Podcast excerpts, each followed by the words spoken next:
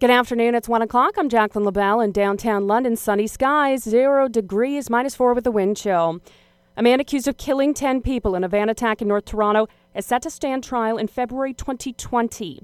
The date was set at a brief hearing for Alek Minassian, who faces 10 counts of first degree murder and 16 counts of attempted murder in connection with the incident on April 23rd. Police allege the 26 year old drove a rental van down a busy sidewalk along Yonge Street, mowing down pedestrians along the way. Last month, the Deputy Attorney General granted a prosecution request to skip the preliminary hearing in the case and head straight to trial. Ontario's community safety minister says the qualification requirements for the province's top policing job were changed partway through the hiring process to broaden the pool of applicants for the post. Sylvia Jones says a hiring firm made that decision before the appointment of Ronald Taverner as the next commissioner of the OPP and says he's well qualified for the job. Critics of his appointment have noted the superintendent with the Toronto Police Force is a personal friend of Premier Doug Ford. NDP leader Andrea Horwath says it's shocking that the hiring process was changed and called for an independent investigation into his appointment.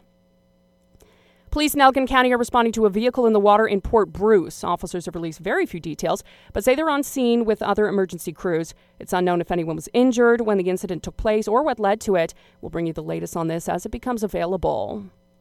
It was a busy morning for protesters out at London's Canada Post processing facility. The group Londoners for Door to Door was out in force, protesting the federal government's decision to levy back to work legislation last week, forcing postal workers back to work after five weeks of rotating strikes. Group spokesperson Wendy Goldsmith tells 980 CFPL Canada Post workers have been denied their right to negotiate a fair contract.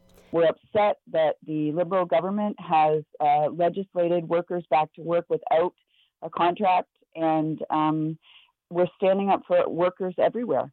Goldsmith says they got a warm reception from workers when they were on the line this morning. She says they're looking at their options for possible future demonstrations. France is trying to forestall more violence of more violent protests by postponing controversial tax increases, which were set to take effect in January. French Prime Minister Edouard Philippe has announced the suspension of the planned fuel tax hikes for a six month period in order to, quote, appease the country. He said no taxes should put in danger the unity of the nation. The key question is whether this will be enough to satisfy the citizens who've taken to the streets. Some are saying it's a good first step, but many online are noting it's just a six month delay, warning it's too little, too late, because the crisis has become about much more than just fuel taxes. Ian Pannell, ABC News, Paris. You're listening to 980 CFPL.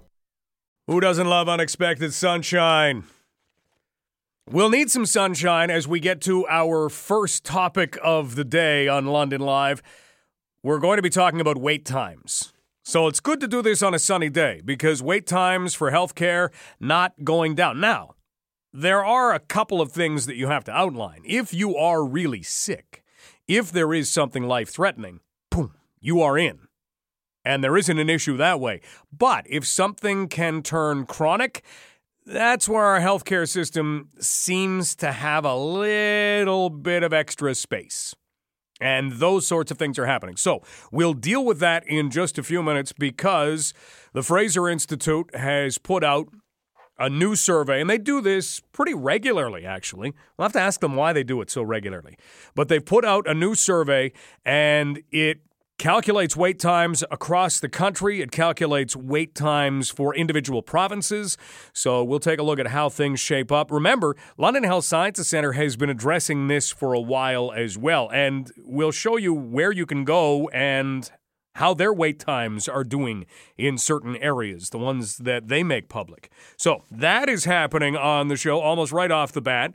We have to talk about the search for the Ark of the Covenant at some point today. That's back in the news. Jeff McCown from Hockey Canada is going to join us because I want to add some more fire to an announcement that was really big, but I don't think it's spread around enough.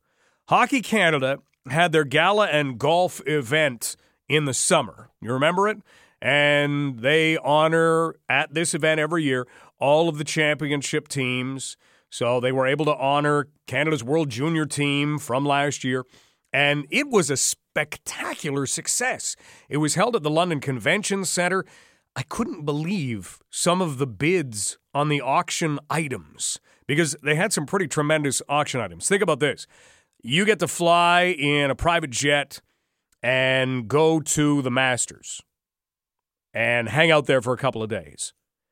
And I think, did that not go for $35,000? One auction item. I remember somebody in the crowd turning to somebody else and saying, That's more than I make in a year. And that person just spent it on a couple of days of watching other people play golf. And that's the way it worked out. It was a fantastic success in terms of raising money. And some of that money is staying behind in London, Ontario. You may have heard the total by now 400,000.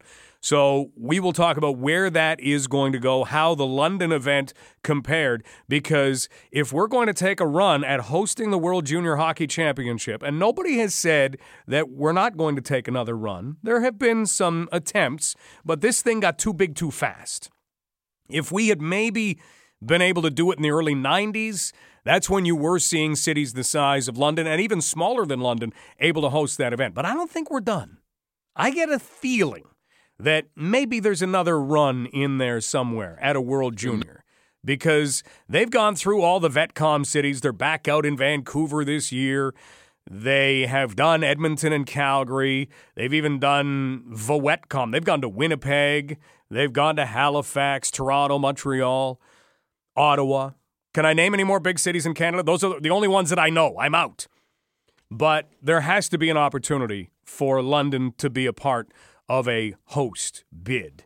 And so everything that we have done recently that Hockey Canada has come in to see, they've been really impressed. Seriously, they have. We hosted a World Junior exhibition game, and 9,000 people stayed right to the end of a 9 nothing game that meant zero. This was not deciding a winner. This was just, hey, we're going to show you what London is all about. And the players were blown away. Hockey Canada was impressed. And then we did a very good job with the gala and golf event. So, congratulations if you were part of that in any way. So, that's what we'll talk about a little later on. And in about an hour from now, we are going to speak because the Junos are coming to London in March. We will speak with Juno Award winning jazz artist Michael Kaeshammer. He's got a great story we kind of have taken him over as a Canadian, but he was born in Germany and may not have even had a musical career had his family not moved to Canada. Wait a minute. How does that happen? Wouldn't you think you'd be very successful in Germany as a classically trained musician? Well, he found a whole lot of success coming to Canada with his family, which he did at a pretty young age. But he's somebody that is dealing with music that you don't necessarily see people gravitating to unless they're introduced to it. Unless you know, this is this is jazz is not popular music, but if you listen to what he does, and we will, it's different and it's great. And so we'll hear from Michael Kaeshammer. And then we're actually going to look at something that York Regional Police have been up to.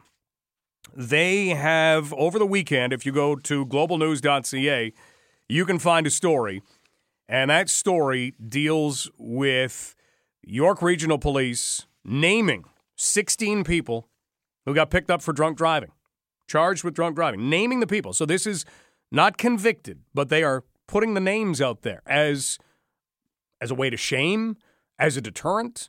Is this going to work? Devin Peacock tomorrow on the Craig Needles show. Devin will be in between 9 and noon. We'll be talking with Mad, but I want to set the stage for the story. And then Devin will continue it tomorrow morning on 980 CFPL. So we'll do that a little later on as well. Lots to come in between. Thank you so much for being here. You know something we have to beware? And let me know if you're participating in one of these and how you actually make it work. It's gift exchange season. Do you not find? People will get together, and if you're a part of this or you're involved with this, hey, we should have a gift exchange. We'll draw names, we'll put a cap of $25 on it does anyone actually enjoy those things? Hey, a small flashlight and some bath beads. Thanks. I really appreciate this. Hey, look, it's a, a keychain and some bath beads. Thanks. I really appreciate this. Does anybody participate in those and actually enjoy it? Should we not outlaw them, or am I just being all grinchy? Email mike at 980cfpl.ca. Let me know the rules of your gift exchange or whether you have found a way to keep from participating in one or whether I'm completely wrong. Gotta have gift exchanges. Tis the season. In a moment, we'll talk about the waiting season. For some people, it feels like a season. Fraser Institute put forth wait time results from a recent survey that will tell us how we're doing in Canada and how we're doing in Ontario, and then we'll take a look at how we're doing in London as well. This is London Live on Global News Radio, 980 CFPL.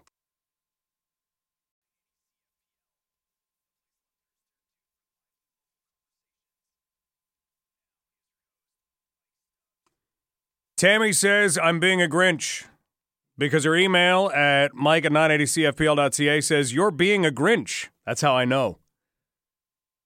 Gift exchanges provide a little bit of sunshine around the workplace. Good for morale. You should have one. I don't know if I could organize it. Tammy doesn't give the rules for her gift exchange. 25 bucks? Is that what it is? Bath beads. I don't know what else you could get.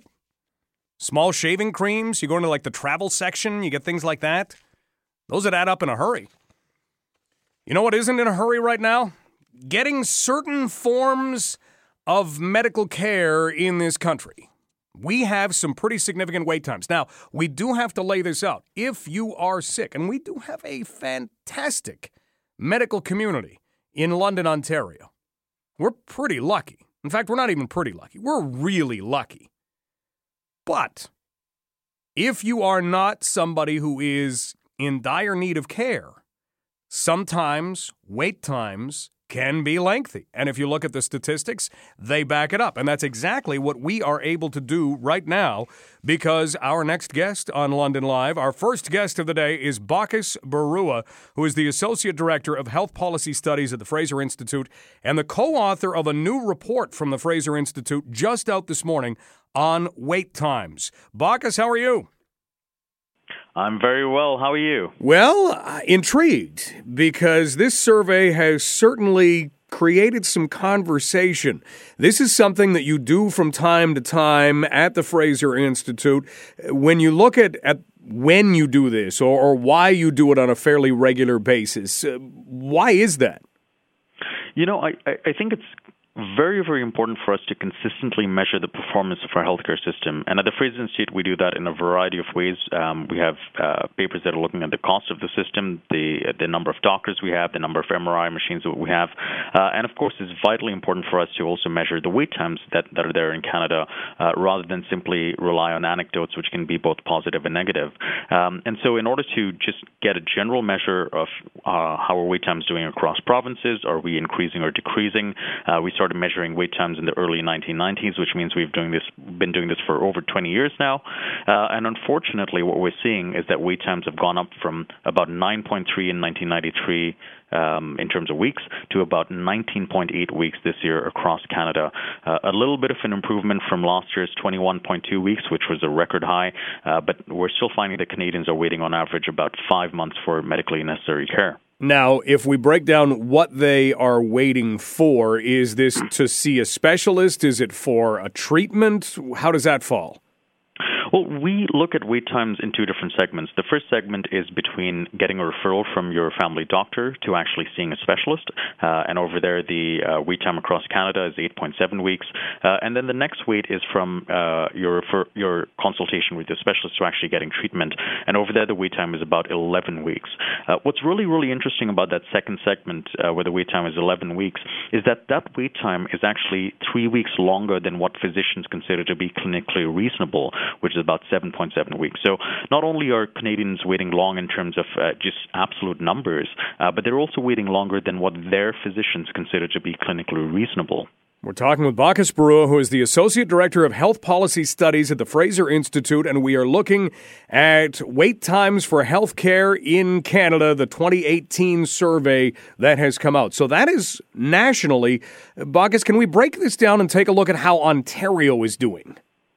Absolutely. Um, you know, in general, Ontario was always um, a, a, good performer compared to other provinces in Canada, leading the country. Um, for example, last year, uh, its wait time was 15.4 weeks compared to the national median of 21.2.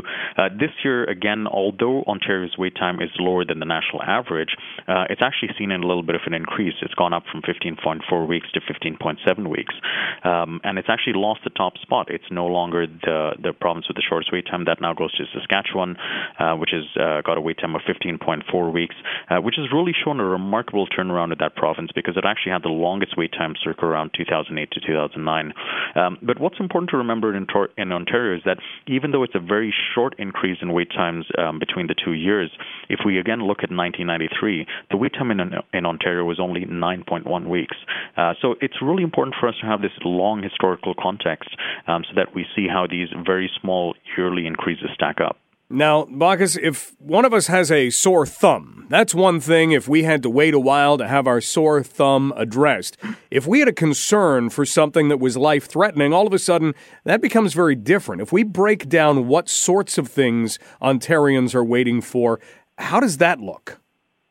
Well, what we do in the study is, is we're not looking at emergency wait times um, because they're very, very difficult to measure, and, and Canada's system is fairly good at, at helping you when when you have an absolute crisis that you're going to die from. Uh, the problem is what happens to everybody else who, who has something in between, let's say a sore thumb and and and, um, and, and an absolute crisis, uh, and that's what we're looking at over here. So we look at wait times for things like general surgery, otolaryngology, um, uh, internal medicine, but also things like radiation, medical oncology. Uh, in Ontario, you see you, a vast um, uh, uh, spread in terms of the wait times. For example, you'll have uh, a shorter wait time for things like medical and radiation oncology, which is about 3.2 to 3.5 weeks. Uh, but then when we look at something like orthopedic surgery, Ontarians can be waiting 29.7 weeks, which is almost 30 weeks on average for treatment. They also face considerably long waits for things like neurosurgery, where the average wait is 21.1 weeks, and things like ophthalmology, um, which is treatment of your eyes, um, where the wait time is again 28.9 weeks. So um, there there is a big spread in terms of uh, the wait times for different procedures, but overall we find that at 15.7 weeks, uh, Ontarians in general are waiting very long for treatment. We're talking about wait times for healthcare in Canada and in Ontario specifically. Bacchus Barua is joining us, the Associate Director of Health Policy Studies at the Fraser Institute, co author of a new report that was released very early this morning on wait times. Bacchus, we always like to look at the why end of things. That why does this happen? Could we just not add more healthcare professionals into the system in those disciplines and alleviate this completely? Well, unfortunately, I, think for a long time, policymakers and politicians have tried to tackle it that way by simply pumping more money into the system. Uh, but that doesn't work. Canada, in general, is a very high spender compared to other countries with universal health care, and yet we have fewer doctors, and yet we have fewer beds, uh, and certainly we have some of the longest wait times. The simple answer about why nothing's changed and why wait times in general are getting worse, um, even even if we see a small improvement this year, is that we haven't actually seen any significant shift in policy. Uh, we haven't seen anything that actually brings us closer to countries that do better in terms of wait times. Um, these are countries like Switzerland, Germany, the Netherlands, France, uh, Sweden, Australia. They all have universal health care. They all spend about the same as we do, but they have much shorter wait times because they do universal health care differently. They embrace the private sector. They have user fees and co-payments for, for patients, of course, with uh, with limits, so that's never a financial burden. They fund their hospitals based on on activity to incentivize treatment, um, and these are all things that are generally missing from Canada's healthcare system. So while we might see some improvements in the margin, um, if, if, if politicians continue to to throw money at the problem, we will not see any large alleviation um, of our defining characteristic, um, which is wait times in our healthcare system. So, we do we need an overhaul? Do we need to just take a couple of tips from places like France and Germany and Australia and the Netherlands? Easy fix, difficult fix? Where would you place it? Well, I think what we need to do is we need to understand that what we're doing right now doesn't work. We've we've tried this for a very long time. We have over 20 years of data that's showing us that wait times have increased, all while spending has increased. Um, if if we do want to alleviate wait times, we need to recognize that other countries embrace the private sector that helps them expand capacity or offer a pressure valve. Uh, we need to recognize that uh, co-payments and user fees are a common feature of other countries with universal healthcare systems, many of which uh, actually have shorter wait times, and we need to we need to understand that we need to incentivize our hospitals uh, to treat patients by having activity-based funding where money follows the patient. Um, of course, it's no simple fix. It's not something where uh, just one of these policies will will fix our, our wait time situation, but it's likely some combination of these three things. Um, but one thing's for sure: if we continue doing what we're doing right now and simply hoping that more money will fix the problem, um, I think we're just uh, going to have longer wait times the next year when we measure this again. Hmm. Well, for anyone who's just joining us, as you just hinted at, wait times have increased nationally. Even in Ontario, we're up a little bit. Saskatchewan has come down a little bit and is looking very good. Overall, though, these are wait times that deal with what? This is not, uh oh, you have something that could be life threatening. Uh, you'll have to wait 19 weeks. That's not what we're talking about.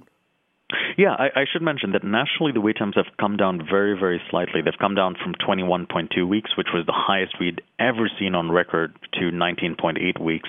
Uh, so I suppose it's a little bit of a good news story for Canada. Uh, but overall, in general, uh, patients are still waiting over 20 weeks in many provinces. In Ontario, 15.7 15.7 uh, weeks, which is um, an actual deterioration of the wait time. Uh, we're measuring wait times across 12 different specialties. We're measuring things like general surgery, ophthalmology, neurosurgery, uh, urology, radiation, and medical oncology. Um, and again, we see a huge, huge spread in terms of wait times. We see uh, patients waiting shorter for treatments like radi- radiation and medical oncology, which is three to four weeks, um, but much, much longer wait times for things like orthopedic surgery, which can be almost 30 weeks in Ontario. So across the board in general, very long wait times uh, in Ontario, even though it's it's doing better than most other provinces, um, but very, very long wait times in Canada more generally. All right. Well, Bacchus, we really appreciate the work you've done on this and the work you continue to do to update us on how wait times are doing. Enjoy the rest of your day.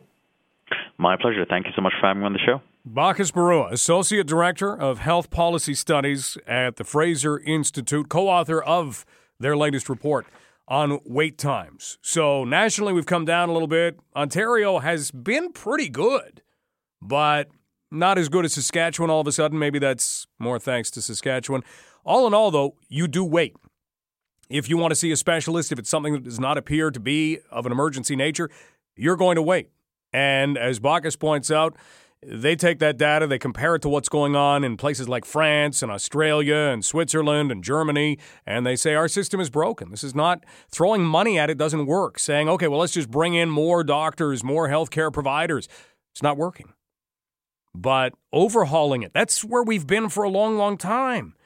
You know, there was a, a discussion years and years ago that we would implement implement more of what Great Britain was doing, and yet it hasn't happened. The idea of adding in more private health care, maybe that comes slowly. There is some, but maybe it's it's taking a while. Maybe it's it's not being promoted by the government, so it doesn't work out as well as it could. I don't know. I don't know what the solution is.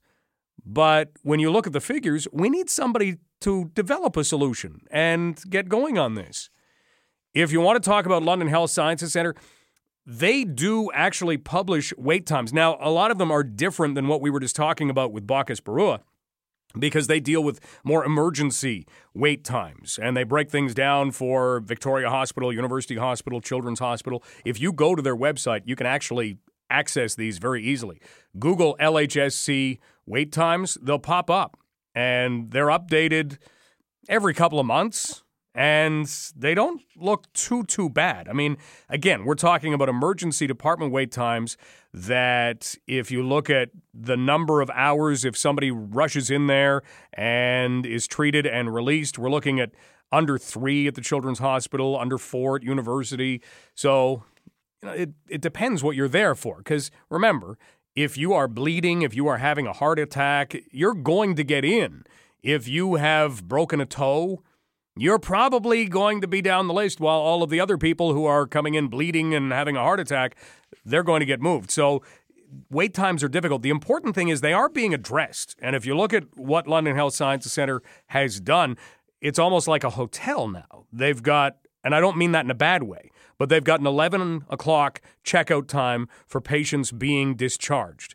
And that hopefully helps to free up beds, and that shortens wait times. They're doing their best to have better communication tools with patients, to work with community partners, and make use of other services. So they've addressed this. They're looking at this. But it is the nature of our system.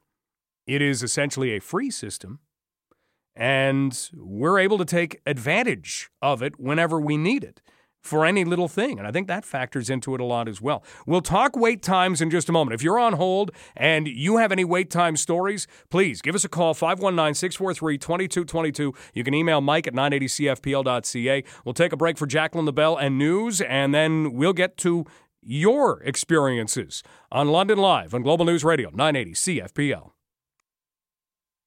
We have the best listeners. The things I'm learning right now about gift exchange is amazing. There's a drawnames.com website. Can we make things easier? I'm sorry, this is not easy enough. Could I please have a website that helps me to draw names out of a hat? I want to check out that website. I haven't yet. Thanks to Rob for sending that along. But we'll talk more about that in just a moment.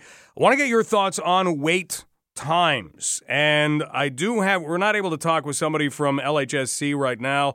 They've sent along the statement uh, from the Vice President of Patient Centered Care. I'll read it quickly. Timely access to care across all of our programs and services, including the specialist areas. The Waiting Your Turn survey is considered, continues to be a priority for LHSC. We look forward to continuing our work with community partners and fostering a more integrated system of care.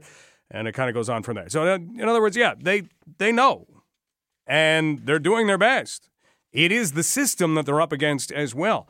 What has your experience been like? 519 643 2222. If you missed it during the first half hour of London Live, we were talking about uh, the latest survey on wait times done by the Fraser Institute.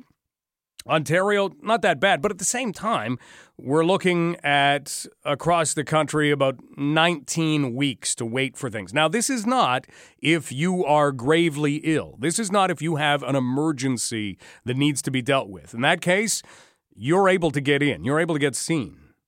But this is for things that, let's say, are not chronic but could, could turn chronic. So, what's your experience been like? 519 643 2222. That's 519 643 2222. You can email Mike at 980cfpl.ca. You can tweet me at Stubbs980. We'll start with John. John, what's your experience hey, been like? How are you? Not bad. You know what? Incredible experience. I'll, the, the last two major things in the last I ten, not even ten years, eight years. Uh, two eleven, broken ankle, compound fracture, bone sticking out of the ankle. By ambulance to the hospital. University was plugged with two or three car accidents, so I ended up getting down to St. Thomas Hospital, right in there, right away. Got everything stabilized, had me on morphine because I was in so much pain, blah, blah, blah, blah, blah. Turned out that they couldn't operate, which they had to because of uh, they called it fracture swelling, and it sounds crazy, but because the bone had sort of come out the ankle through the skin, it sort of had to heal itself before they could go in for surgery, which they had to wait 22 days. Uh, when they fe- felt it was ready, they could go in, so I wouldn't get what was called staph infection. So plated and pinned, all that. They were incredible. Um, uh, How's your years. ankle today? I think we all want to know. You you able to run around on it? Well, I can't run around on it. I'm a 60 year old guy that's got plates and pins in an ankle. uh, you know, it's the the old thing. I can feel it. I I know now. When you used to hear when I was younger and hear old people go, ah, I can tell a change in the weather because of the pins in my ankle or leg or whatever. I can now. That's you. So that's so you know what, but you know I'll, I'll go on. I had a, a scare there two years ago, just from a regular checkup, uh, with regards to prostate. Boom! My doctor had me into a Dr. Ferguson in Strathroy within ten days, who's like the guru around this area on uh, prostate cancer. Uh, turned out it was nothing a little enlarged prostate, but you start getting that when you're older. But boom, my family doctor got me into him in 10 days. Within, you know, a couple weeks, I'm in St. Joe's. No one wants to have this done unless you need to, but biopsy on your prostate. So, but that turned out all negative. So that was great. Two years ago, my mother, well, within the last five years, she's passed on now, but not a result of this. But there were two times they had they found uh, a lump in her breast. Within a week and a half, she's at uh, both times uh, in for uh, what they call a lumpectomy, and that was done fast. Now, a couple weeks ago, I put a screwdriver through my hand. Now, it went across the top of my knuckles. It went in and went down four knuckles and almost pierced back out. So, pulled that thing out and went to the uh, emerge. They looked up right away. Now it was busy in there. They looked up right away. I'd had my tetanus shot and all that. It was a you know not a great big screwdriver, so the bleeding had stopped. It already started to scab over by the time I got there. And they said, "Do you want to wait around?" Because they're not even going to do stitches. It's already started.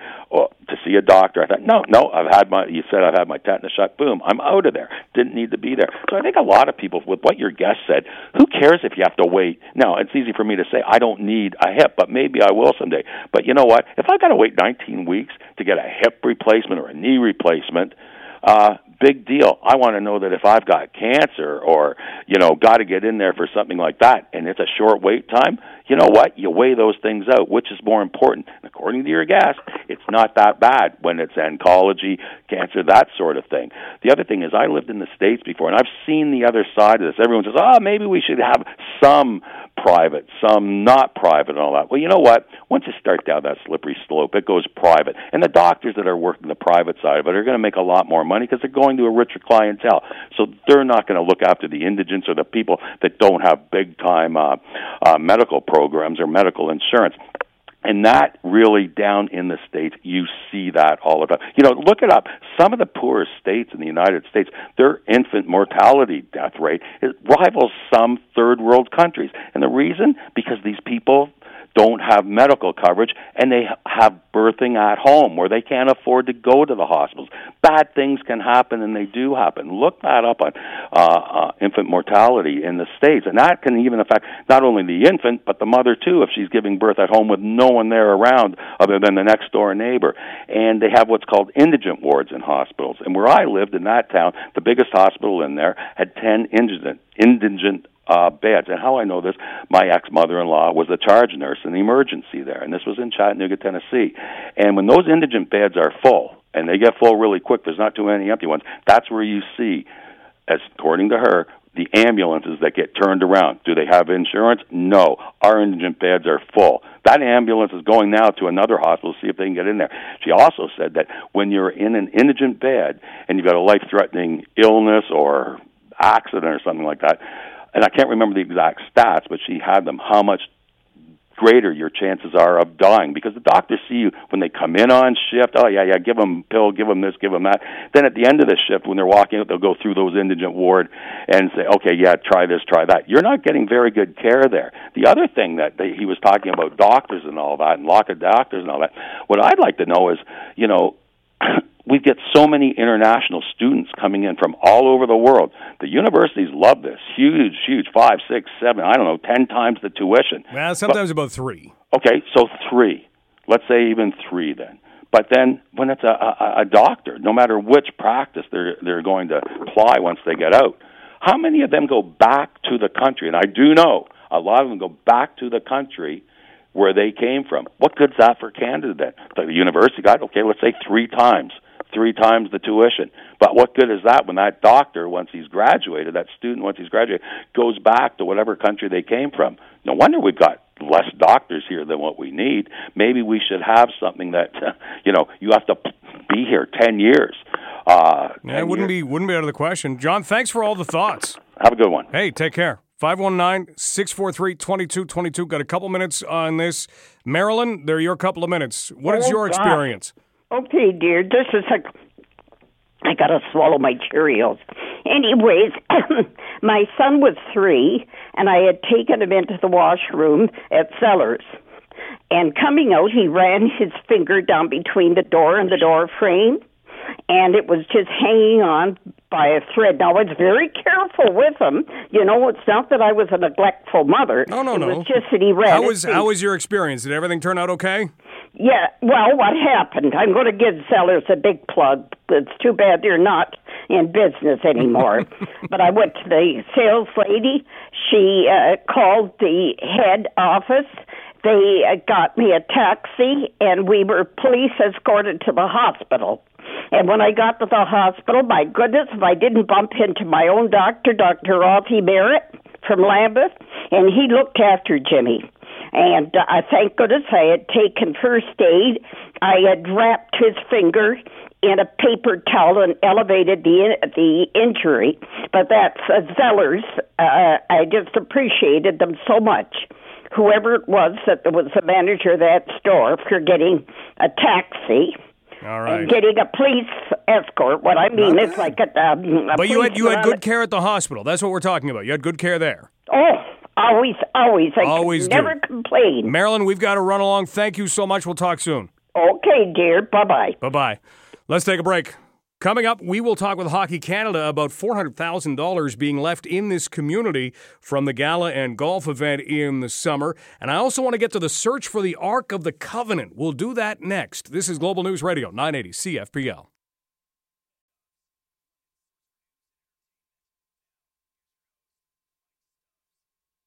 A new story has surfaced about something we have been waiting to find forever. You talk hospital wait times, they've got nothing on the search for the Ark of the Covenant. Oh, yes. Bible scholars have been looking. Indiana Jones was able to find it, right? Didn't did he ever. I'm trying to think. What did he do with it? I don't remember what he did with it. Anybody remember what he did with it? But Bible scholars believe that the Ark of the Covenant is in Africa, that it was taken out of Israel. And why do people try to find the Ark of the Covenant or Covenant? It apparently has the Ten Commandments in it.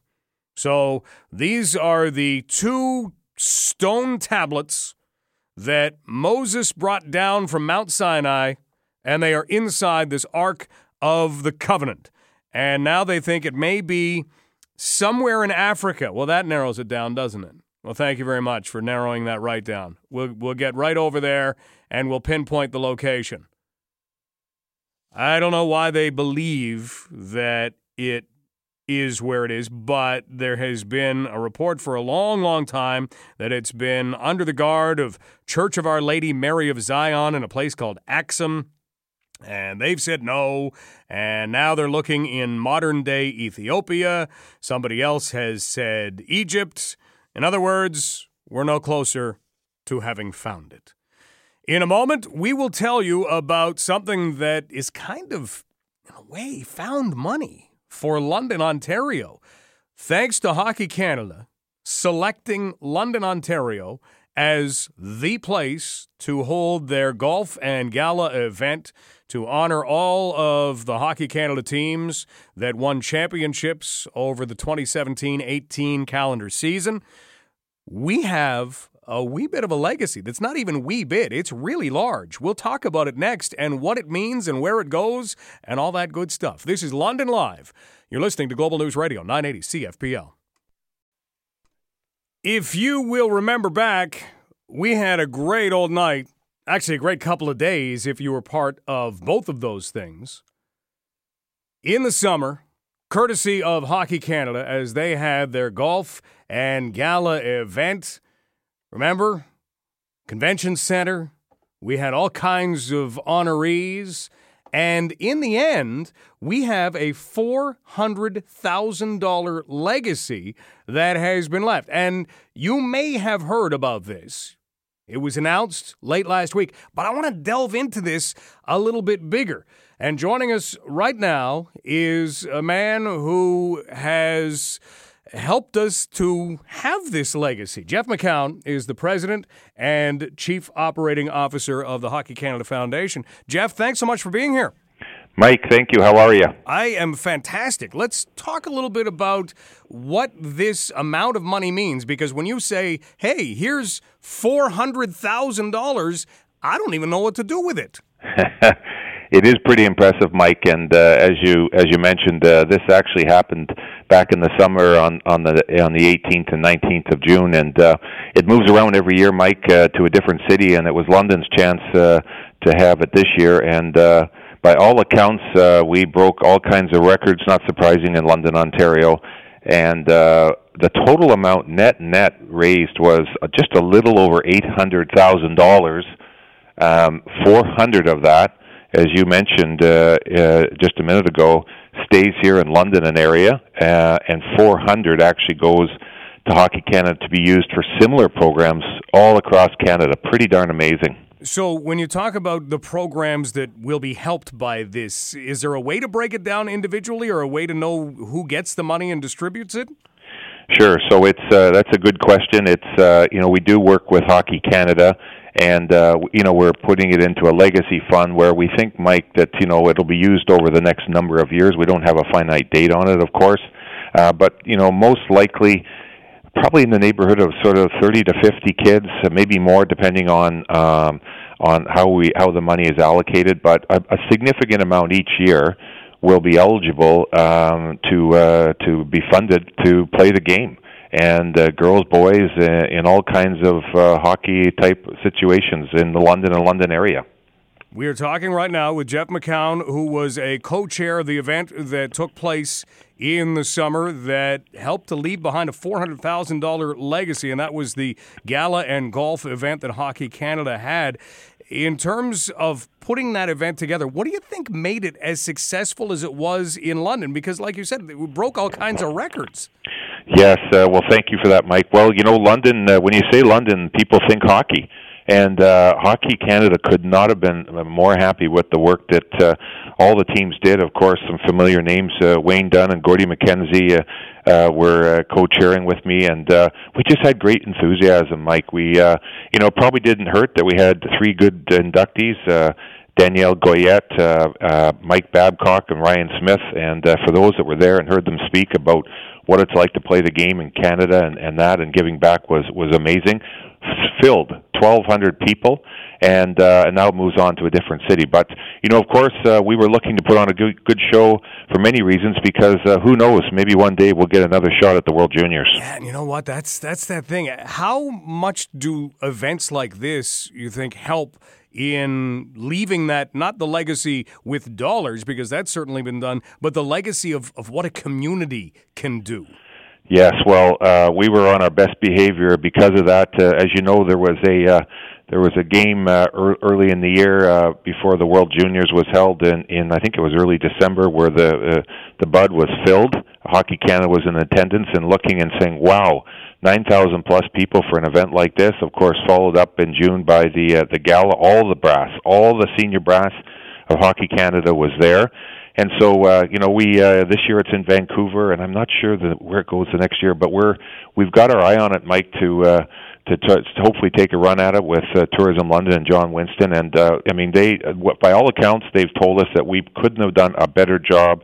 And the impression we made uh, on Hockey Canada was outstanding. Well, you can't ask for more than that. Jeff, thank you for your involvement in the event in the summer, and thanks for spending some time with us today. Thank you, Mike. Take care. Take care. That's Jeff McCown. He is with Great West Life, and he was a co chair of the golf and gala event that has left behind a $400,000 legacy. And as Jeff said, it's not only about that. That's great. But it's not only about that. It's about what you show you can do as a community. And once again, hey, congratulations if you were a part of it because you showed what this community can do. We are going to take a break for news. Jacqueline LaBelle will have news. And then we're going to talk with Juno Award winning jazz artist Michael Kaeshammer. He's got a great story. And if you think, oh, but I'm not a jazz fan, you've got to listen to his music because he'll turn you pretty quick. Also, next hour, should names of people who are charged with drinking and driving be made public as an attempt to shame? Think that would work? We'll talk with someone who will give us his thoughts on that and kind of a part one of what we are doing in covering this story. Part two will happen tomorrow on the Craig Needles Show as Devin Peacock fills in for Craig Needles. This is London Live on Global News Radio, 980 CFPL. We got talking just very briefly about gift exchanges last hour on London Live. I'm up for avoiding them. You know, I, I know I'm not trying to be a Grinch. Tammy called me a Grinch. I'm not trying to be a Grinch. I'm just thinking, do you ever get anything that you really need? What if you made a gift exchange that was coupon only or gift card only? Oh, but that's not putting any thought into it. Yeah, but it's what I would use. You know, I'm at a point in my life where I want to stop accumulating stuff. And I don't use bath beads. I don't it's not that I don't bathe. I shower. I don't bathe. I'm not up for the bath beads. And I don't know what else you could get.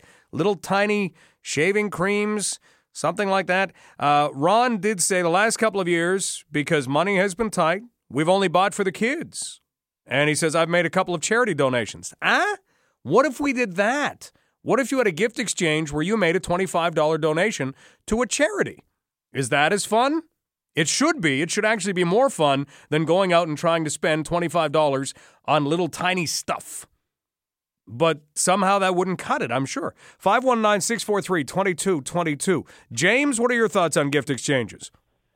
Yeah, so uh, for many years I'd been working on my family about let's stop buying each other consumer goods for Christmas because it's just ridiculous. We we spend about $150 on each other each, and it's just you know you've almost forced yourself to have to get to get to fi- find something for someone else to pick for you, and and then also they did a, a, a stocking exchange. The adults did, and then we grew up as as the the cousins and and the brothers and sisters grew up and decided uh, thought about you know we should do a, a stocking exchange too. And I said no, let's stop it right here. Let's do every year go out to the keg or some fancy restaurant you know, all 13 of us, and we, we just have a meal. And it's a memory that we can always cherish, and we don't have to worry about it. And that's actually now gone into our, our gifts. We almost don't buy each other gifts anymore for birthdays. We just go out to a nice meal on a birthday and, and celebrate that birthday. And, and I think that's the way it should be because, you know, what, what do I need a toaster for? You're, you're right. What do you need bath beads for? That is a fantastic idea because you know what you're doing? You're actually giving the gift of quality time, and we don't do that enough. Exactly, exactly. And that's the kind of thing I want to remember. I want to remember when I'm old, year after year, we went to these these meals and we had a fun time and I got to enjoy the company of my my family members and that's something I'll cherish. I'll never remember getting a Google Home in 20 years. and by then there'll be so many other Google Homes that have been brought about since then. Yeah, your your old one will be obsolete. I am totally James, I love that idea. Thanks for the call. Thanks. That's what it's about. That's what it's about. Otherwise, what happens at the end? Somebody has to come into your house and pick up all your stuff. That's what it gets down to. I don't know. Bit by bit, I'm becoming a real minimalist. Is that okay? Do you need any books? I have a lot of books, a lot of them about hockey. Do you need any? Because it's time. And I don't want any other little tiny trinkety things. That's not a gift. It really isn't. It's a thing. And you go, oh, hey, and you have to fake that. Oh, thank you very much. That's great.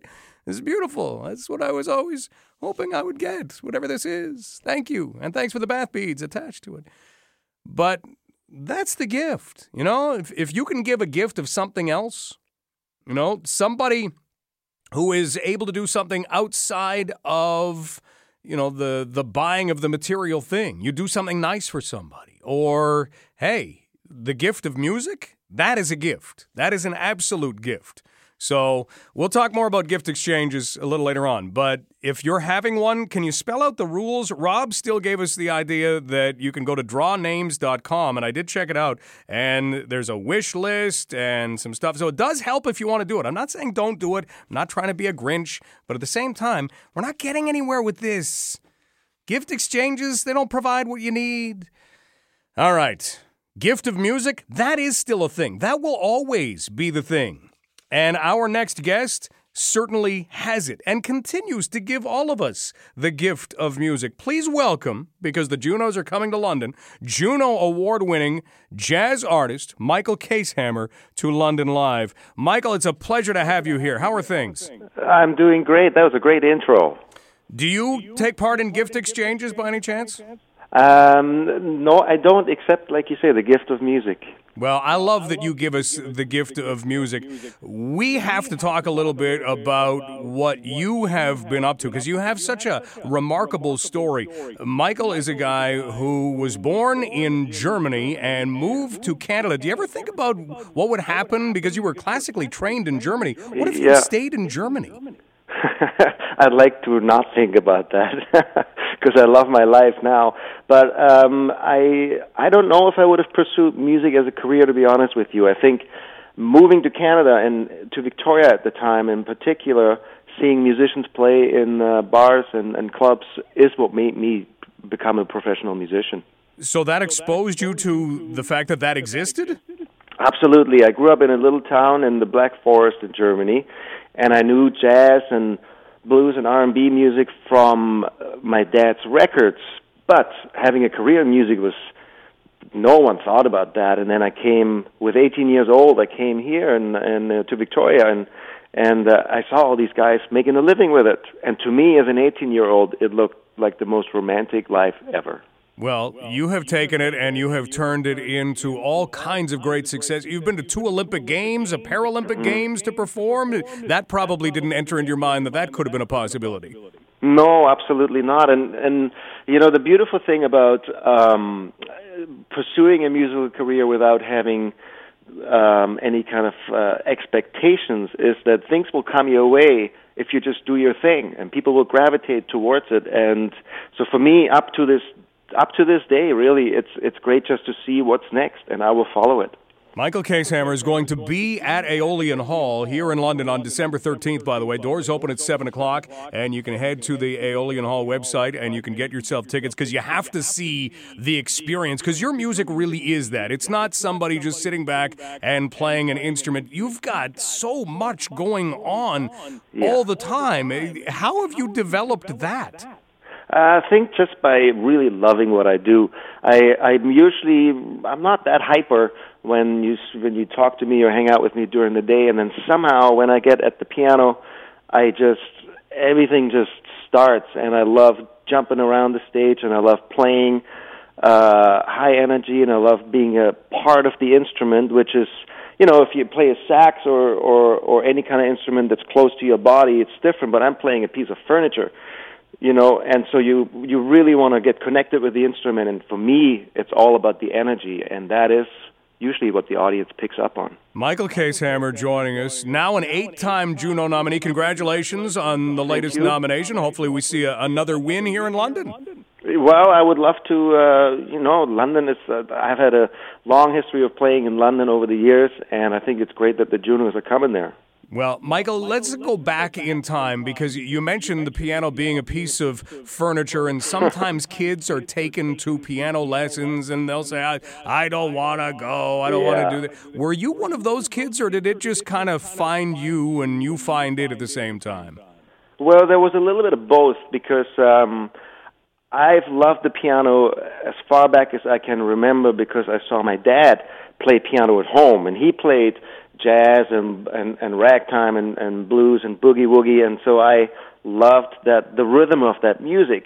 And my parents saw that I loved that music and I loved the piano, and so they put me into um, piano lessons at the conservatory.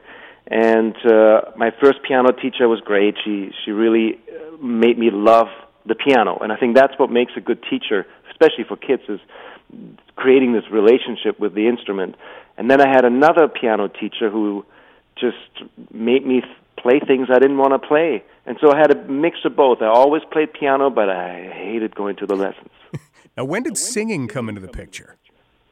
That started pretty early with um, playing along to records, like a lot of uh, Big Joe Turner or um, uh, I don't know, just just a lot of early blues records, uh, Joe Williams and I would le- learn all the piano parts, and if there was vocals on it, I would just sing along. But I didn't do it um, in my shows or on record really until I started to write, and at that point, it actually made more sense to me because all of a sudden I had something to say. And how old would you have been then? Oh, that was at the very beginning of my career when I started recording. I was 18 and I recorded a lot of instrumental music, so this would have probably been in my early 20s, four or five years after I started recording. Michael, you mentioned your dad's record collection and the fact yeah. that it had a lot of New Orleans jazz in it. When was the first time you actually got to go to New Orleans and see this stuff happening live? I went down in uh, 96 uh, for the first time, and for me, um, that was it was uh, a groundbreaking trip because I only heard about certain streets and places um, in Louis Armstrong songs or Buddy Bolden songs, and all of a sudden I was there and I, I would see this stuff, and I realized, okay, if I really want to learn this music, I have to be in the place where it was created and where people still play it. It's great to watch a documentary or read a book or have a teacher, but you're not going to get it the same way unless you're right there. And so I started spending a lot of time in New Orleans, and now it's just become kind of my second nature way of playing the piano. Isn't that wild? We're talking with Michael Kaeshammer. Michael is. Can we call you Canadian? Can we? Uh, we've adopted you, haven't we? Oh yeah, I've spent more time here than in than I have in, in Germany, and I am a Canadian citizen. Well, I love that. Okay, so Canadian Michael Kaeshammer, who is a nominee for Vocal Jazz Album of the Year at this year's Juno Awards. Are you going to be able to make it in your schedule to the Junos by any chance? Yeah, I love going, and and. Uh, it's you know it's always um i mean besides the the actual event the the telecast it's there's so much more happening around it and that's usually what i love the most is that all the stuff that happens in the clubs all the stuff that happens at the gala and you meet a lot of friends you know the canadian music scene isn't that big so you run into the same people a lot of times at the Junos, and it's you know it's kind of like a everyone comes together and talks about what happened over the year. Well, I want to talk about the album that you've put out, Something Different, in just a moment, but maybe you can help us out because you've mentioned a few terms, and I think more and more people need to discover the kind of music you play, need to discover jazz all over again. Yeah. You mentioned boogie woogie. How would we describe what boogie woogie is? Well, on the piano, it's um, it's basically the what rock and roll became through Jerry Lee Lewis and Little Richard and Elvis. Um, if you think of rock and roll piano and you strip away the band and the and the drums and everything, that is boogie woogie piano, and that was the style that people were dancing to before in the 50s all the rock and roll guys started turning it into rock and roll songs. And yet, that's different from ragtime, right? Yes, the ragtime is even earlier than that, and it's very, it's almost like a two-step, and it's not quite as grooving, but um, you jump with your left hand when you play ragtime. You go from the bass note to a chord, and uh, and you're basically imitating a bass player, and that's what uh, piano players used to do as entertainment back in the 20s and 30s. You know you with something different have done something different a new album that you were certainly involved in performing on but at the same time tell us about producing this a little bit more than maybe some of your other albums well for me uh, a new album always has to have some kind of um, personal interest that I'm into at the moment. You know, of course, I love writing and I love recording and performing, but as a person, just as a human being, you grow and there's certain things you're interested in. And for me, it was um, getting into production a little more, and not just producing my own band and my own music, but producing other singers and other artists.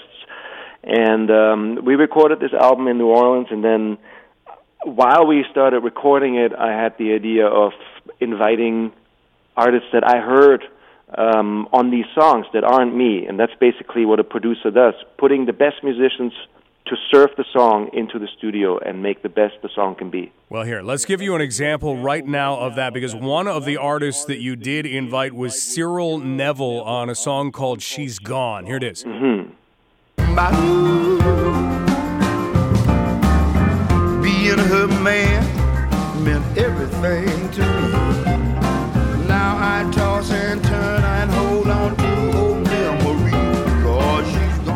That is music that just makes you feel good. What's it like to be around that as much as you are? It feels good. it's really, uh, you know, it's um, it makes my day go by, and it's and it's it's part of my day from the time I wake up to the time I go to bed, and then I dream about it sometimes too. So, will you be somebody who wakes up in the middle of the night and, and has an idea? Oh yeah, it definitely has happened. There, there. Some of them are good, some of them aren't so good. But um, especially if you spent the day uh, thinking about something or something's on your mind, it'll come out in your dream. Now, do you have to write it down so you'll remember it, or do you have the kind of mind that can? Oh, I got that. I uh, I have a little. Sometimes I write things down, but usually the next morning I'll be fine. I'll remember it, and if I don't, I'm I'm kind of the person who goes, well, it's not meant to be. Because writing down music, I mean, if you wake up with lyrics in your mind, that's one thing. Writing down music has to be a totally different thing. It, if you're used to it, it's basically like writing words. It's it's that, simple. And sometimes you can you can just kind of write the notes down with the letters as well if you don't have staff paper or something. But there's always a way. Or I mean, you know, having having a, an iPhone or any kind of phone, you just kind of record it and then it's right there too. Was there anybody, Michael, that you reached out to on the album, something different that you wanted to collaborate with? You thought, oh, I, uh, I got this shot. I hope they say yes. Uh, I, well, everyone I reached out to said yes, and and I was very conscious in um, uh, selecting people who, first of all, I admired as musicians, but also who are really friends or who are people I thought would get along with in the studio. And uh, and everyone luckily said yes. But then after I finished the recording, I had another person in mind, and uh, maybe maybe sometime for the future that would be great to do. But I really would love to record a song with Brian Johnson from ACDC. Really? Really? Yeah, it's it's it's uh, you know it's been my favorite band since I was a kid, and uh, and I think um, there's so much blues in his singing that uh, I, I definitely think there could be something done there. See, I love what we're able to learn about musicians because we think that you are, you know, you were hooked on New Orleans jazz right from the beginning and, and classically trained, and you listen to your albums, and, and there is so much happening, but so much richness in the music. And then to hear, no, no, I'm a huge ACDC fan. well, good music's good music. That's true. You know, I love Beethoven too, but to me, there's a lot of similarities in all of it. And uh, as long as it's good and it and it gets you like it really gets to your core, to your soul, then that's all that matters. Any favorite ACDC songs? Um, honestly, I I'm I have a lot of faith because I used to be part of that fan club when I was a kid and everything. But because of the production and because of the album, I'm a huge fan of Touch Too Much. Really? Okay. That's great. I love that production on that song. Well, we wish you luck in collaborating one day with Brian Johnson, and we certainly wish you all the best as you are up again for nominee for for Vocal Jazz Album of the Year at the Junos, eight-time Juno nominee, two-time winner, and you'll also be at the Aeolian Hall on December 13th. Doors open at 7 o'clock. Michael, it's been great spending some time with you. Thanks so much for this. It was a pleasure to talk to you. Very enjoyable. Take care. Thank you. You too. That's Michael Kaeshammer. See, isn't that wild?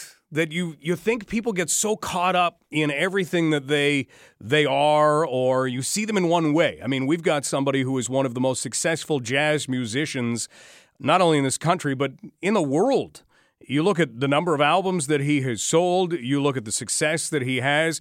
He's performed. it. We didn't really get into it, but he's performed at two Olympic Games. I mean, they bring him in and say, hey, work your magic. He's performed at the Paralympics and an eight time Juno nominee, two time winner, and he is up for Vocal Jazz Album of the Year. But you think his life's got to be all jazz.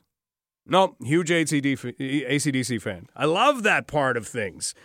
All right, let's take a break. Up next, we'll let you know what's still to come on the show. We are going to be talking about something that York Regional Police have decided to do. And this will be part one of covering this story. You're going to hear more on the Craig Needles show tomorrow with Devin Peacock. So we'll outline some of what that is and maybe have time to get your thoughts on whether this is right or whether whether this is something that is just the latest to try to get people to stop drinking and driving and we've had we've had an attempt to do that for how many years? It's like getting people to quit smoking. They just do it. And it's tragic. It's unfortunate. Drunk driving can be far more tragic than obviously smoking, but you've got to find a way to get through to people. I don't know what that is.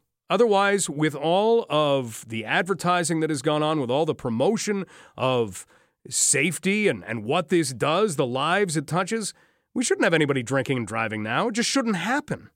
But it still does. So here is a latest attempt. We'll tell you what that is in just a moment. This is London Live on Global News Radio, 980 CFPL. Okay, the idea that York Regional Police has is, and you can go to 980CFPL.ca, you got to scroll back a little bit or just Google it through Global News. The idea is to shame drunk drivers. And instead of waiting until they're convicted, publish their names right away. This person's been charged with drunk driving right there. And that's what they've started to do. So is that good? Bad? I don't know. Is that going to help? I don't know. But it's something that we will get some insight on in about 10 minutes from now. So be ready for that. Uh, I've been called a Grinch a couple more times because of the gift exchange. I, I'm not trying to be a Grinch. I'm really not, but there's got to be a, a better way. I love what James and his family do. They get together, they have dinners. That's that's time. Time is so much more valuable than we credit it for being. Let's take a quick break. We've got news with Jacqueline LaBelle, get you caught up on everything going on, and then we will look into the particulars of what York Regional Police are trying to do to stop people from drinking and driving. This is Global News Radio, 980 CFPL.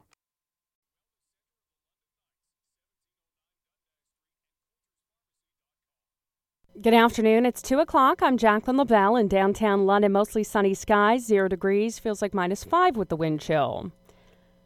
Ontario's Community Safety Minister says the qualification requirements for the province's top policing job were changed partway through the hiring process to broaden the pool of applicants for the post. As Sylvia Jones says a hiring firm made that decision before the announcement of Ronald Taverner as the next commissioner of the Ontario Provincial Police, and she says he's well qualified for the job. Critics of his appointment have noted the superintendent with the Toronto Police Force is a personal friend of Premier Doug Ford. NDP leader Andrea Horwath says it's shocking that the hiring process was changed and called for an independent investigation into Taverner's appointment.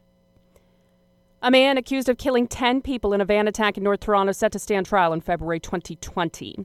The date was set at a brief hearing for Alek Minassian, who faces 10 counts of first degree murder and 16 counts of attempted murder in connection with the incident April 23rd. Police allege the 26 year old drove a rental van down a busy sidewalk along Yonge Street, mowing down pedestrians along the way. Last month, the Deputy Attorney General granted a prosecution request to skip the preliminary hearing in the case and head straight to trial. It was a busy morning for protesters out at London's Canada Post processing facility. The group Londoners for Door to Door was out in full force uh, protesting the federal government's decision to levy back to work legislation last week, forcing postal workers back to work after five weeks of rotating strikes. Group spokesperson Wendy Goldsmith tells 980 CFPL Canada Post workers have been denied their right to negotiate a fair contract.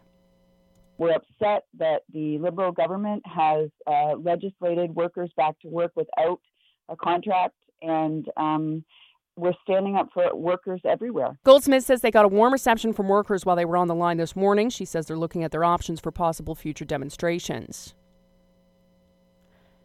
Police in Elgin County say a body was found inside a vehicle in the water in Port Bruce. Emergency services were called to Catfish Creek just after 8 this morning. Constable Adam Crewdson tells 980 CFPL members of the Malahide Fire Service were also on scene and found the body of a man inside the vehicle. What I can say right now is that there's no foul play suspected uh, in the death of this individual. The uh, the coroner's office is engaged as well, and if anything comes out of that, I guess portion of the investigation, then it will certainly change. But uh, at this time, uh, it's safe to say that there's uh, no foul play suspected. The man's been identified as 66 year old Gary Scrivens of Port Bruce. Alberta and Saskatchewan want the agenda for this week's First Ministers meeting revised to include the crisis facing the oil industry. Premiers Rachel Notley and Scott Moe have written an open letter to Justin Trudeau saying a crisis of this magnitude must be reflected in any discussion on economic competitiveness. They say the agenda for the meeting in Montreal needs to better reflect the need for a substantive discussion on issues of critical importance to the Canadian economy. Assembly of First Nations National Chief Perry Bellegarde has a pointed message for federal politicians listen to First Nations priorities or else.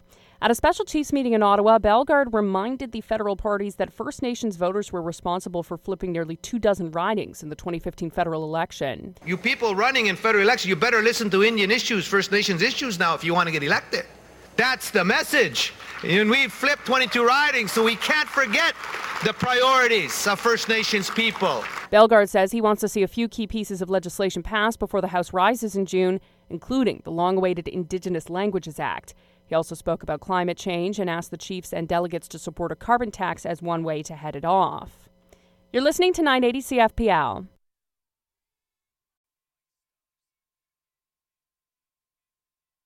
I've already said this once, but I have to say it again. We have the best listeners. Thank you.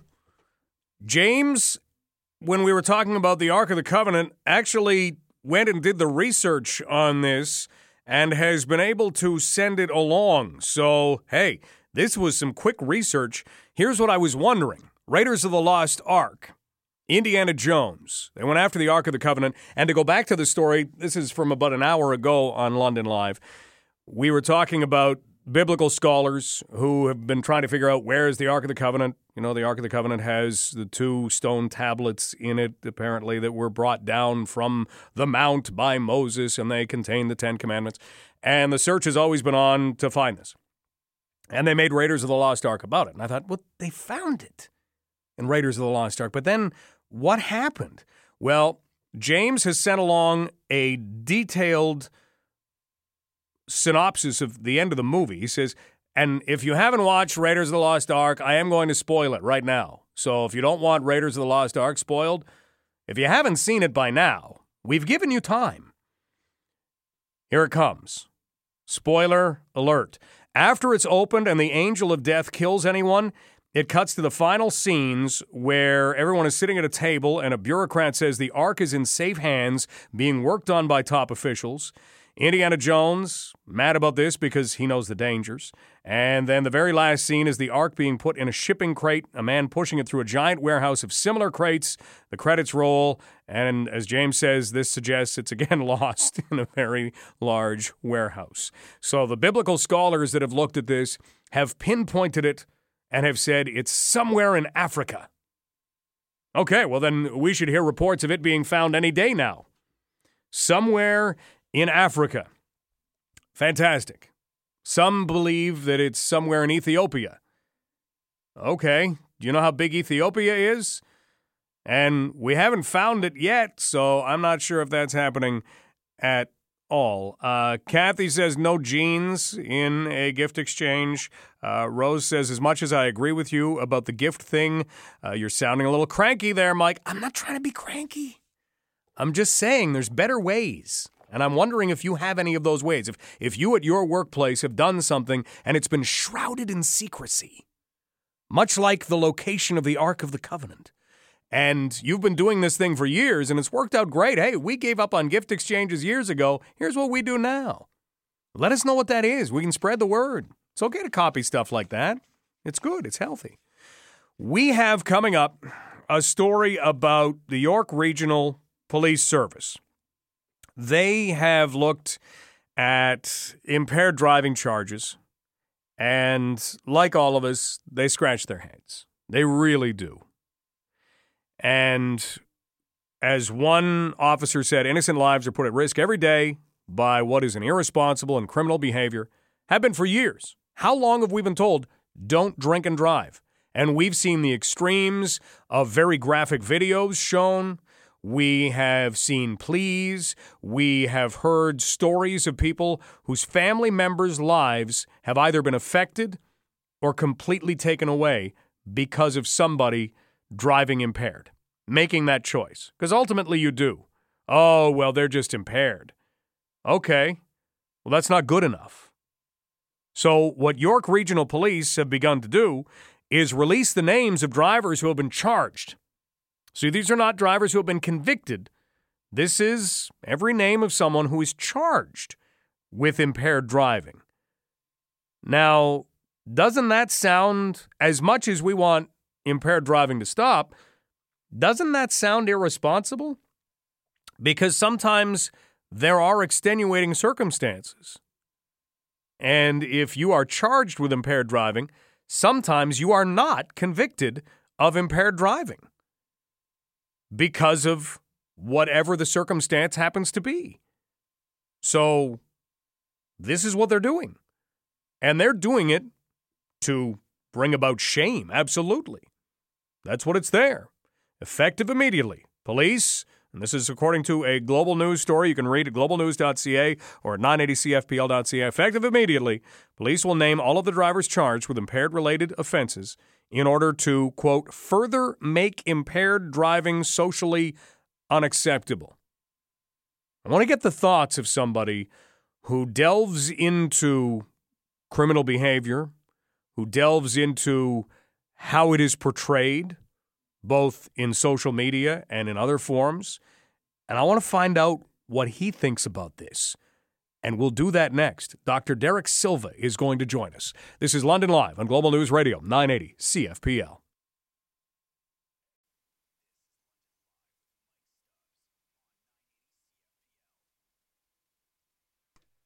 It has become an unexpectedly sunny day throughout parts of southwestern Ontario. Hopefully, you're able to enjoy at least a little bit of it. I don't know how long it's going to last. Here's something that would not be sunny for someone who had it happen to them, but it's happening through York Regional Police. They have decided to release the names of drivers charged with impaired driving, not convicted, but charged. Is that something that will help? As one of their officers has pointed out, innocent lives are put at risk every day. And this is something that they hope will further make impaired driving socially unacceptable. Well, let's get some expert analysis on this. Joining us right now is Dr. Derek Silva, an assistant professor of criminology at King's University College. Dr. Silva, when you first saw this story, did you think it was real or, or surprised by it? Uh, I did indeed think it was real, but um, not entirely surprised or shocked by it, no. Okay. How come? Well, it, it seems uh, to be a way in which uh, many police uh, agencies are, are moving. They're, they're moving towards um, creating context of uh, social unacceptability around these types of things, which seems to be the explicit intent of doing this sort of weekly listing, um, and I would call sort of shaming of of people um, charged with with certain criminal or um, charged with, with with certain criminal activities. What kind of effect do you think this could have? Um, well, I think that it is a um, it's an attempt to, to publicly sort of um, um, bring some sort of embarrassment to people who might be um, charged in these uh, in these situations. Um, whether or not it has a positive effect of actually preventing these um, things um, in these uh, these challenging situations is uh, it's a, a sort of leap to say that it would for sure do that. But police forces tend to think that it does. So is this kind of looking around and saying, "Hey, how does our world work now? A lot of people are are more visible personally than they've ever been before, and and so this maybe affects them in that way. Could there be something to that? I think so, and I think that um, with social networking and social media becoming such a pervasive thing in society, it's a way in which uh, police agencies can can hold just generally people accountable. Um, we call this a, a general deterrence um, in uh, in criminology. So, general deterrence. Uh, give us the scope of what that would cover. Uh, it, it simply means it's a way in which we can deter negative behavior, in this case, drunk driving, um, through, in this exercise, a public shaming. Other ways that that's done is through sort of prison, um, through punishment, and through um, court hearings that are seen typically as a, a general deterrence. We're talking with Dr. Derek Silva, Assistant Professor of Criminology at King's University College, and we're looking at something that York Regional Police have started to do, releasing the names of drivers who are not convicted of impaired driving, but who are charged with impaired driving. And if you look back over this weekend, 16 drivers in the York region were charged with 27 impaired related driving offenses. And that's kind of where that goes. We're going to have a, another part of this conversation tomorrow on the Craig Needles show with Devin Peacock because he'll be able to talk with a MADD spokesperson. But right now, we're kind of laying this out courtesy of Dr. Derek Silva. Dr. Silva, when we look at this from a punishment standpoint, like you say, in criminology, how often do you look at, at punishments and, and how they play out and how effective they are? Um, that's an entire field or subfield of criminology, focusing on how effective punishment is and how effective things like this form of general deterrence um, might be. Now, in terms of, of actually recommending changes, we've had prisons and jails for a long, long time. Uh, I think you can probably go back to whatever that thing was called with the wood, and you stuck your arms and your head in it, and, and that held you for a little while. I mean, that's that's the same kind of thing. You detain somebody for a period of time, but in looking at, at sometimes, you know, wearing a sandwich board that says what you've done or having yourself publicly shamed. Does it depend on the person or can this be an effective deterrent to anyone? Um, I think it depends on the person. Certainly, it also depends on the audience. the The audience that might be viewing these tweets, it might not be the same audience that is engaging in this problematic behavior. So then you want to question whether or not you're sending messages to people who would never get behind the uh, behind the wheel of a car um, uh, uh, under uh, the influence of any um, substance. That's a great point. That's a very good point. How do you reach them? Because if you're if you're preaching to the choir, it's uh, it's not all that effective. You want to be able to find the people who are actually doing this to preach to them. Now, one last thing, and that is in the justice system. Could this have you know, could this not be looked at from a legal perspective? And, and could someone not challenge this saying, hey, wait, wait, whoa, whoa, whoa, I haven't been convicted of anything, and you've just put me out there as having been charged? Is there anything to that, do you think? I think that there could be, and I want to be cautious about this because um, just putting information out there might not um, be any indication of conviction. But in this case in particular, um, because it's Uh, the evidentiary standards for drunk driving are relatively set, and we don't typically use things like breathalyzers that would be the basis for these charges, I imagine. We don't typically use those in the court of law to determine whether or not somebody was actually driving impaired. We use a thing like a breathalyzer or roadside test as evidence to get the evidence that somebody was impaired through blood tests and through a variety of other um, mechanisms. So it's really difficult to to put a name out there for someone who is just charged without going through that judicial process, um, which is is an area, sort of gray area in, in terms of the law.